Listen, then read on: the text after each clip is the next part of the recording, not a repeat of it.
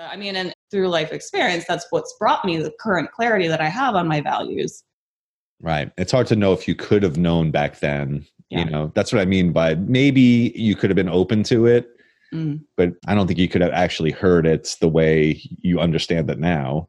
Right. I mean, when I was a 20-year-old, I was a moron. I mean, at that point, so I was like, well, you're not fully grown up yet. Like society tells us, yeah, you're 18, you're 21, whatever. Those are milestones, but they're not actual development milestones. Yeah, you're kind of, at least I was in like a la-la land state.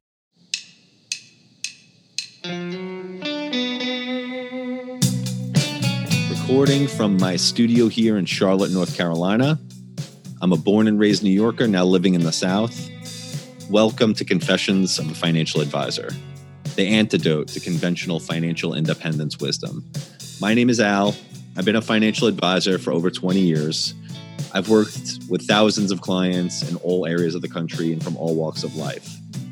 Through the relationships I had with these people, I've discovered the mindsets and behaviors that are most effective in a person's financial life, plus the pitfalls and all the BS to watch out for. The financial independence community today has completely lost its way. And I felt it was time to call out the FI gurus, podcasters, and self-proclaimed pundits. This podcast is not about the numbers. That's what all the other financial podcasts talk about. We will focus on the emotional and psychological components that drive our behavior. I am not looking for new clients, and I'm not interested in running for any kind of office. I'm going to tell you like it is from an insider's perspective and pull back the curtain on the financial industry. Now, let's get into Confessions of a Financial Advisor.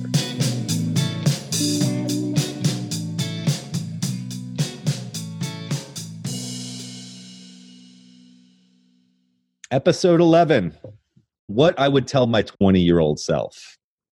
Hi, Diane. Hi, Al. My partner in crime is here with me to talk about our conversations with our 20-year-old selves. Yeah, they're fascinating. Yeah, and you've written about this in your own life. I have, yeah. And I've thought about it. I've never actually written about it. Well, I wrote it for this post, but I haven't had like many years of writing letters to myself and that kind of thing. I've had 4, yeah. Yeah. And we just talked, of course, before the episode, talking about we have 2 different stories that we've told ourselves, or 2 different conversations with our 20-year-old selves. So mine was a lot different than yours. Yeah, which I find the difference is fascinating too, which I see so much validity in what you would tell your younger self. And it's just interesting what I would choose to tell my younger self is different. It made me realize the first one, which is don't worry as much. Like that's been like just a reoccurring theme just of, ongoing. That's what I think to myself all the time. Like from when you're 23 and you started working until now, if you could have erased all of the worrying that you did in those years, would you have ended up at the same place, or probably ended up at a better place? Possibly. Better health, better mental health. Yeah. More calm. But you think that, so it's all well and good to have that thought. But as we know, we're wired to worry. Mm-hmm. As human beings, you can't not worry. It's a survival instinct, yes. But it's when it's taken to an extreme that it becomes harmful. So then it's just a matter of scale then. So we know we're going to worry. So then that's what leads us into stop beating yourself up about worrying. Because what we worry, and then we're like, why am I worrying so much? Such an idiot. It's like ridiculous. So weak. You're just worrying all the time. What good is it? Yeah. Why am I getting caught up in this again? Yeah. Yeah. So maybe it's, all right, I know I'm going to worry, but maybe stop beating myself up for worrying so much. Yeah. Well, because it's unrealistic to expect to never experience a worrying thought or unfounded fear or anxiety strictly within our own mind. That's not realistic to think that you're going to get to a place of never having that feeling. And it's a self-preservation mechanism that, from evolution, that you're going to worry. You're scanning the horizon for danger. Mm-hmm. And although we're sitting in a cozy office or desk with, your water and coffee and whatever, and we're comfy, you're still wired that way. So it's, even if we were like running around the bush and Mm-hmm. You're scanning for wild animals or, you know, predators. For predators, yeah. You're still wired for that. So you're doing it in a different way. So you do it with, oh my God, I don't have enough money, or I'm driving and I'm... Oh, driving's a big one. Especially where we live. It's raining currently. People lose their minds when water falls from the sky in Charlotte. I'm like, get me off the road. I cannot handle other drivers right now. Giant accidents. There was a couple of big accidents today that... There were, yeah. Yeah. People can't drive in the rain. We're in the South. People can barely drive when it's sunny. Yeah. There's no cell phone laws here in North Carolina. So that doesn't help the situation. Yeah. It's the Wild West. They might as well just have like gunslinging. Yeah. Well, but it's like there's a... I don't know if you ever in high school took like a defensive driving class. I had gotten some speeding tickets, and that's how I ended up sitting in one. And it talks about there's a preventative and helpful perspective to be a defensive driver, to be very aware of what other people are doing and to not be reactive. Yeah, to not cross four lanes so you can get to the off-ramp that you're about to pass. I have had people do that to me. Oh my God, I want to strangle them. Yeah, God forbid you miss the freaking exit. Yeah, why don't you just kill everybody so you don't miss the exit? Yeah. Well, you're amped up when you're driving, right? So you're like in this freaking metal box flying down the road. Mm-hmm. And there you go. You're not really worrying as you're driving, but aware. You're aware. Mm-hmm. But maybe if it's at nighttime and it's raining, you worry. I guess worry is more like the after effect of fear, right? So it's like, you know, it'd be good to define what worry is. It seems to be like something it's all mental. It's completely internal and mental. And usually it's a repetitive thing, right? So worrying almost insinuates that you're doing it over and over again. Repetitive or escalating, I would say. Okay. Yeah, I like that. Although it feels like, if I could just not worry, it feels so much better not to worry. It serves its purpose. It's protecting you. Mm-hmm. Maybe it prevents you from just walking out into a crowded street and, you know, what's that thing flying down the road? I'm not worried.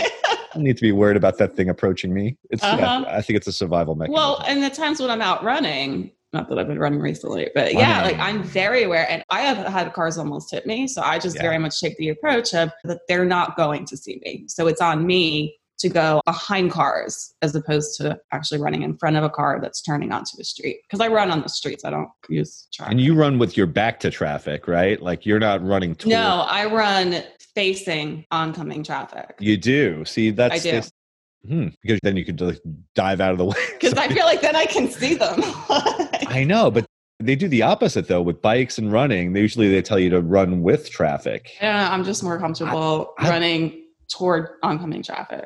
Like, I'm in a total worried state when I run with traffic. Yeah. Yeah. Well, especially at night, can't see behind you. Yeah. You can't see behind you. And so we just did this the other day. We were down this main road. We were like running down it and we're literally running down this road. There's a good shoulder. So we're like on the edge of the shoulder and there must've been like at least a handful of cars that swerved over the line and that caught themselves. Not that they were going to like literally mow us down, but like, pretty close. I mean, like could have clipped us easily. Mm-hmm. Not paying attention. There's nothing. Totally not paying attention. And that's just the approach I take. I just assume they're not paying attention. Yeah. Well, you're assuming right because that's exactly what's happening. Well, because even when I'm the driver, I'll admit I don't look. Like if I'm turning right, I'm looking left. I'm not looking at somebody running on the right approaching me. Yeah. So I've been on both sides. So I will admit as a driver, agreed. It's the reason why I stopped biking. I used to bike all the time and I almost got hit a few times. And I actually had somebody pull up in a pickup truck and like throw a crumpled up McDonald's bag at me out the window. Yeah. Riding my bike on the shoulder. Like just didn't like bikers, I guess. Yeah. I'm like, wow. I'm like, I'm done biking. I'm like, I'm just holy hostility, people. Way too vulnerable out here. My little two-wheel. Yeah. Yeah. So anyway, worry. I wanted to like take this into another direction with like what you tell people. Like when you tell somebody, is it effective to tell somebody to stop worrying or there's nothing to worry about? Oh, stop worrying. No, don't worry about that. You're fine. Don't worry about that. Yeah. That was one of the things I wanted to tell my 20-year-old self because I think I heard that all growing up. Yeah. And then I would do that if somebody else would come to me and confide in me about what they're worrying about. Mm-hmm. And then realize later in life that it's not a good approach and it's not helping that person. If anything, it's infuriating them. It's also can be a form of unsolicited advice, which we've talked about. The pest and the guests. Yes, I love that analogy. So the difference between a pest and a guest is an invitation. An invitation. I love that. Yes, because I'm so selective on who I would invite into my home space. Yes. Like, I'm just very discerning. Like, if you get an invitation to come to my house, that says a lot about how I feel about you. Because just not everyone gets one. It's just the way it's always been, especially since I've been single. Right. But people invite themselves in. People invite themselves, which is a total, like, no, you will never get an invitation. Like, don't invite yourself over. One surefire way not to get an invitation is to invite yourself in. Yeah. So so when you tell somebody there's nothing to worry about, it's basically saying that I hear what you're saying. You're going through, like, you're suffering in some form by worrying about this, but don't do that. Don't do that anymore. I'm like, wait a second. I am doing it. I'm confiding in you, telling you that I'm worrying. And we do quote Brene Brown a lot. And I know I heard it from her, but I don't know where. I think it was on the internet. It was just some TED talk or some speech she was giving. And she was talking about, I think it was her daughter, like when your daughter comes home from school and, you know, she had a couple kids picking on her. And the kid comes home and tells the parent, you know, listen, you know, my friends are picking on me. I'm feeling like really terrible about this. Yeah, I had a really bad day. Really bad day. I'm just feeling awful. And the parent's like, don't worry about them. You know, in 20 years, you're not even going to think about them. Yeah. And on the surface, like, a lot of parents probably out there, like, hear that and say, yeah, I'd say that. Like, it doesn't sound terrible. Like, it doesn't sound like you're trying to, like, prevent your kid from suffering. Like, the point of... You're not maliciously trying to make your kid feel bad. But when you think about it, you're negating their feelings. Yep. And you're just saying, don't feel that. Don't do that. You know, like, just don't worry about it. In a very dismissive manner. And then she goes on to say that, like, a better approach would be like, yeah, honey, like, I know how you feel. Like, that's tough. That really sucks that you're going through that. That's a really hard thing. It seems like it. You know? Like, just that alone, like, it has such a different feel to it. Like, when you tell somebody that, like, oh, man. Simply witnessing and acknowledging. Yeah. Without trying to fix or give advice. Yes. Or problem solve. When people aren't really looking for problem solving or advice. Yeah. It's like that whole idea, you know, people just want to be heard. And seen. And seen and try to be understood. And it's not easy to hold that space. It's not. And not everyone's naturally good at it. I am exceptional at it. Like, I literally, you and I talk about, I go around Charlotte. It doesn't matter where I am, what store I'm at. It happened this morning at a cell phone. So people just tell me stuff like... Yeah, you're a born therapist. Very personal. Like, very personal experiences. Yes. Oh, I've heard stories of all kinds of abuse and trauma. Like, people just talk to me, and it's fascinating. I think I do naturally hold that space pretty comfortably for people, because people just want to talk. They just want to share. They just want to be seen and witnessed. Without you interrupting and talking over them and giving advice and... Or invalidating preaching. What they've been through.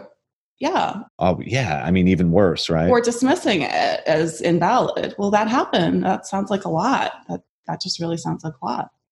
We have this in a different post, but it's... just bringing it up in my mind. I was talking about money and how it's almost taboo to talk about money. Oh, yeah. And people don't want to tell each other what kind of money they have, or, like, you know, you ever ask somebody, like, how much income they're making, ask them how much they have in an account. Yeah. As a financial advisor, you have to do that. You know, it's your job to do that. But it's still not easy, because you're still two people talking about money. So my way of doing it is usually saying, listen, it's not because I'm nosy. I just need to know this to help you. You know, there's no way of me helping you unless I know all of this information. Yeah. That kind of is like the... And then once you open up Pandora's box and they start... Oh, my God. That's... Yes. I'm talking like divorce, your kid's a drug addict, like the bowel movement I had this morning, and like you know... Childhood sexual abuse. I could write books about the stories I have witnessed with people. Oh. Like, the things people tell me. Yeah, it's like once you extend that invitation. I mean, believe me, you wouldn't even believe erectile dysfunction. Like, it gets into like I hear everything. I'm like, whoa. Hold on, I just needed your. Yeah. like, what are you doing? How about you just fax me the statements? Yeah. Uh-huh. But you pointed it out that like once you open up the one taboo thing to talk about, and then they're like, they let their guard down. They're like, oh, I can tell you everything. Your safe space. That's holding the space. I guess even in real estate, in that aspect of my life, like you're dealing with people's homes. It's where they live. Mm-hmm. It gets personal. Super personal. At least with me and my clients, like we go personal and we go deep very, very quickly. I mean, looking at people's master bedroom furniture placement. I mean, that's an interesting conversation to have. Like it gets intimate very, very quickly. Pictures on the walls of all the kids, the family, like every heirloom. Yeah. So when you start talking about like those kinds of, that's when people like literally like, they just want to be heard. And when you're listening, they'll tell you. Oh, they'll keep talking. Mm-hmm. Yeah. You've just opened the floodgates. Which was helpful. I mean, when in my conversation this morning, like I was waiting for some data to download from one device to another. And I mean, it was just like, okay, it's going however slowly it's going. So might as well talk to you. Like Octavia was lovely. So yeah. Yeah. I think honestly, that's my number one. The number one thing I'd want to tell my 20-year-old self would be people just want to be heard and loved. Yeah. If I could like get that into my 20-year-old self and just realize that works for business, that works for personal relationships. That works for all relationships across the board. Across the board. Really. I mean, if you do that and you're going to have so many relationships in your life that are collaborative, that are nurturing, that creative. And yours and my relationship is a great example of that. And it's been that way from the beginning, like just effortless and who knew you and I had so much. I mean, our paths could have crossed anytime in the last 40 years. Who would have thought? Yeah. And I love pulling back the curtain with these podcast episodes because these are the conversations you and I have been having from the beginning. Yeah. Why not make them public? Because we're talking about things that a lot of people can relate to. I think so. And that are not talked about in like mainstream finance related places. And I think when I talk to someone like yourself and we both relate to these things and I talk to other friends and they relate to them, like many people have to relate to this. There's something here that is a lot more universal than it would seem. Yeah. And it's always like when you see the flip side of it, you see the person that doesn't listen, is always giving advice, is always just telling. The know-it-all. Unsolicited an opinion advice on everything, and here's what you need to do. And yes, I don't get along well with those personality types. No, I honestly, like I take the phone away from my ear a lot of time. I literally do it almost as like a gesture of like, I cannot listen to this. And yeah, unsolicited advice is just, it's the worst. For me, I don't know why I get so mad about it. I honestly get like infuriated when somebody just starts preaching about, especially when I didn't ask the question. Like I didn't even ask you the question. I'm not asking for your advice. And it's just, you're just offering it. Yeah. And expecting me to take it? Mm-hmm. Yeah. Very uncomfortable. Yes. That would be the main thing. So I don't know if my 20-year-old self would listen. And that's an interesting conversation because we've talked about that. Yeah. I think mine would be at least a little bit open to considering. Like enough to maybe just change the trajectory a little bit so that. Well, what we were talking about earlier was like, you know, it took me until I was 36. So I just don't want to look like this anymore. Like this is not working for me. You know, so if I had maybe 10, 15 years prior to that, if I'd been willing to consider advice from my older self, maybe I would have reached that point of no return more quickly than I did. Maybe, right? Who knows? But that thing they call is it called the butterfly effect? You know, the wings of a butterfly, they flap in one direction or change one thing that it could like cause like a tsunami on the other side of the world or something. There's a book about that, but yes. But it's kind of like that idea that, you know, when you hear about people that have like these big causes, like, you know, don't kill whales or like, and like that. And they get into like that, you know, my cause is better than your cause.